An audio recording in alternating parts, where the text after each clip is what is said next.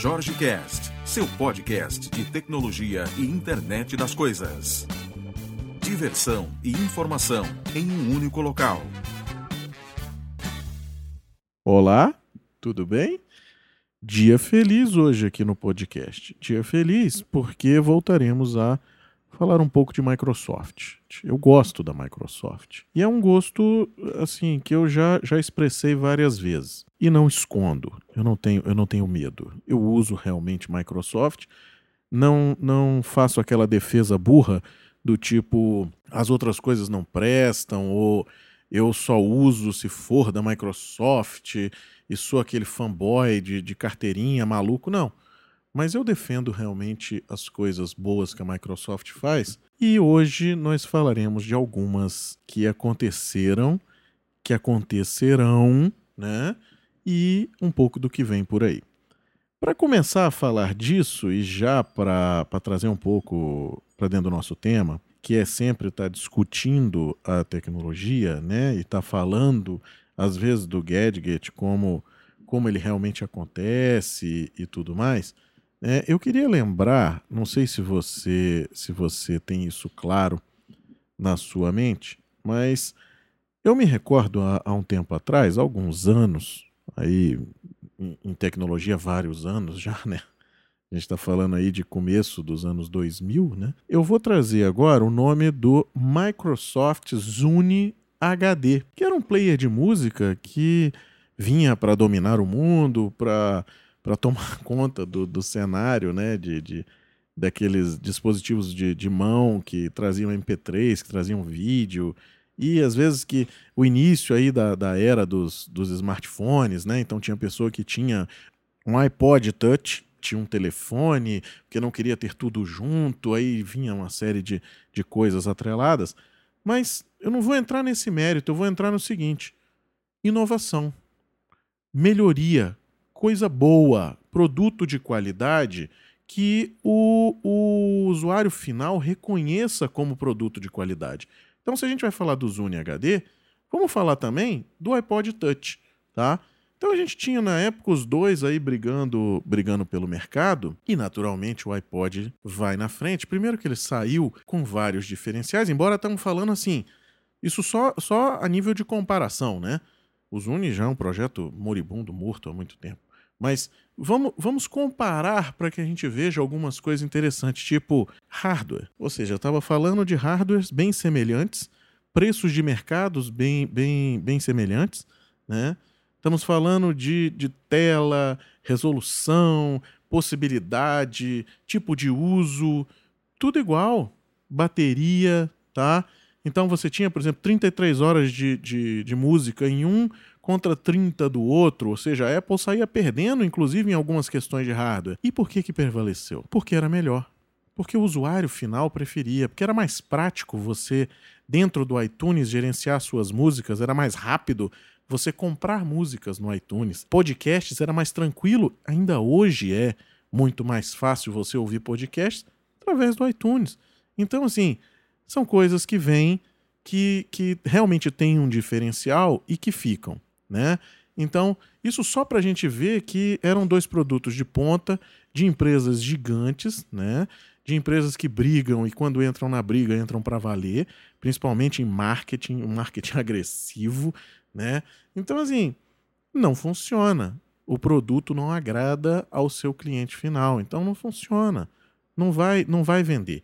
Não vai ser uma coisa que todo mundo tem aquele sonho de ter. Você até tem um mercado cativo, como o Zune tinha, do mercado do pessoal que idolatra Microsoft, que tem aquele negócio que veste a camisa verdadeiro, né? Ah, eu sou o cara, eu uso e tal, não sei o quê. Eu não tenho muito esse pensamento. Eu gosto muito da Microsoft, não escondo isso, mas eu não tenho essa loucura, né? Tem um pessoal que tem uma loucura, né? É como alguns torcem para time de futebol, partido político. Então, assim, tem um negócio que é meio louco, meio doente realmente, né? E aí não vamos entrar nessa discussão, mas pensando nessa linha, pensando nessa inovação, a gente vê agora. Ontem tivemos um evento da Microsoft para anunciar o que vem por aí no Windows 10. E nesse evento foi falado sobre um produto novo da Microsoft, que é um óculos para trazer hologramas para dentro da sua vida. Aquela ideia já antiga de você ter um holograma da pessoa, fazer a reunião, de você poder manipular algumas coisas, né? Vai acontecer. Está acontecendo, né? E assim, muito bacana. Vale a pena dar uma olhada. Nome do produto, HoloLens, tá? Vale a pena você dar uma olhada nisso aí e ver o que se passa. Ou seja, isso é uma coisa que, assim, indiferente se você gosta ou não de Microsoft, olhe isso porque esse produto é inovador.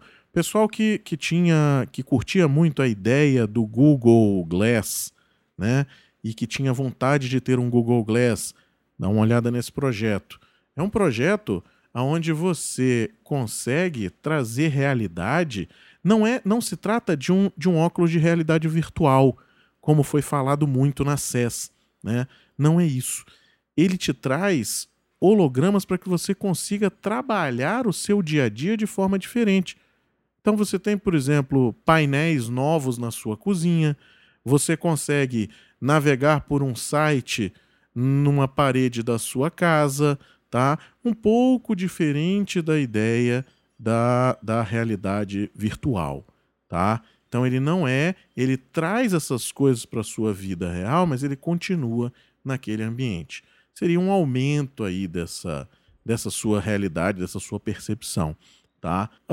Outra coisa que eu achei muito interessante é que você vem com uma suíte de desenvolvimento nele, onde você pode trabalhar a modelagem com as mãos. Então você consegue, isso foi apresentado ontem, tá? Tem os vídeos aí para quem quiser dar uma olhada na web, dar uma pesquisada.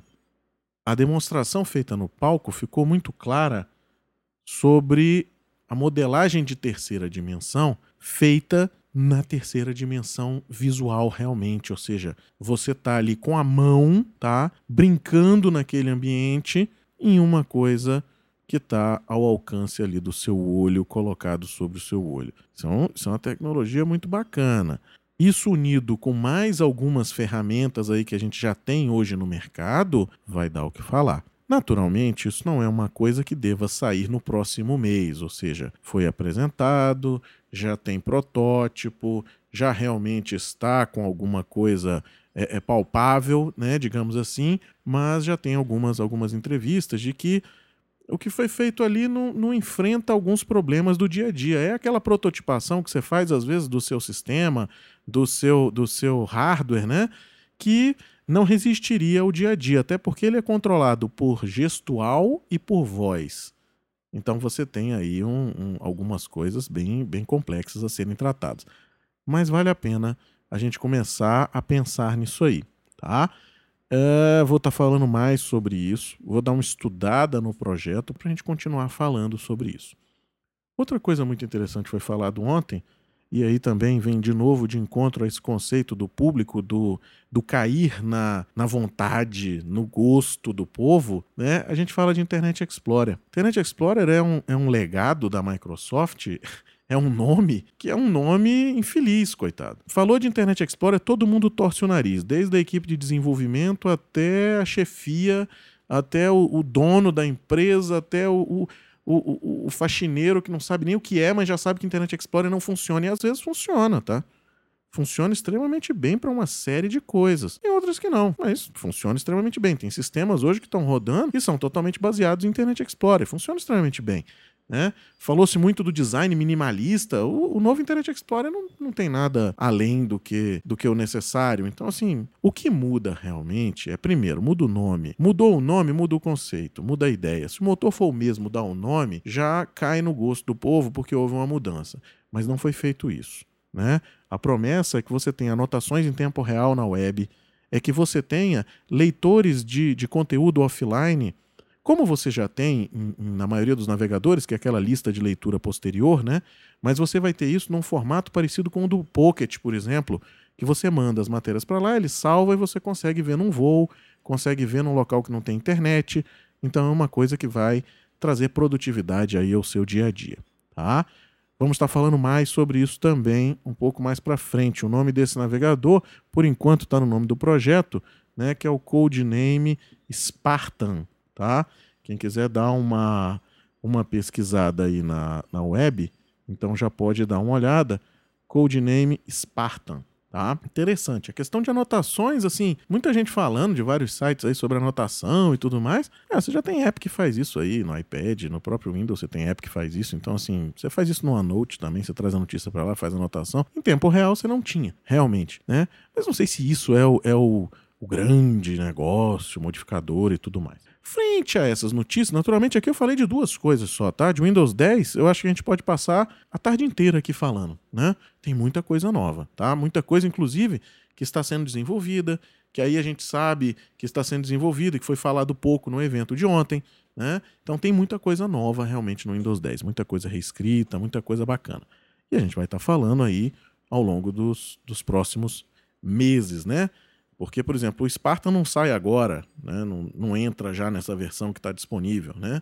Lançou-se também a gratuidade para migração e tudo mais, e aí outros fabricantes fizeram isso anteriormente e tiveram um grande êxito, por exemplo, a Apple. Solta-se essas notícias todas ontem, né? Hoje saíram as inscrições para o Build, que é o evento da Microsoft com foco em desenvolvedores.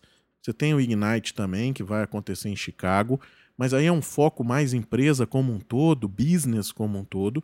Mas o Build, ele é foco no desenvolvedor. As inscrições dele abriram hoje às 15h. Eu passei de 3 até 3h30 tentando fazer a inscrição. Consegui, né? Estaremos no Build, estaremos cobrindo o Build e fazendo um repasse aí das informações que estão acontecendo lá. Mas o interessante não é isso, é que em 35 minutos os ingressos se esgotaram. E a gente vê que é reflexo do pessoal querendo novidades nesse mercado, né? Se bem que o do ano passado se esgotou, se não me engano, em 3h30 ou 4h, né? E foram 6.000 pessoas, mais ou menos. O desse ano, eu posso dizer que acabou entre 35 e 40 minutos, porque eu fiz parte do processo. Então eu estava apanhando aqui para fazer a inscrição desse evento, tá? Então, esse é um evento que a promessa dele é trazer essas novidades de Windows 10 com foco no desenvolvedor, tá? No que pode se fazer, nos potenciais de se fazer. Eu estou falando muito de Windows 10, mas vamos também falar do .NET Core que está vindo aí também, né? Então, tem muita novidade na parte de web, tem muita novidade na parte de o ASP.NET estar presente em outras plataformas. Então, assim, vale muito a pena quem é da área de desenvolvimento, que está focando nessa área de desenvolvimento, prestar atenção nesse evento. Tanto nesse evento quanto no Ignite, que vem na sequência, né? O Build, ele termina numa sexta-feira, o Ignite começa na segunda, tá? Embora sejam contextos, digamos, diferentes, né? Mas vão estar trazendo novidades os dois eventos. Bom, amanhã então continuaremos falando de novidades. Aí um pouco ainda foco nesse lançamento aí do Windows 10, lançamento entre aspas, né? Nesse evento, nesse preview do que vem por aí. Então acho que por hoje é só. Um grande abraço e até amanhã.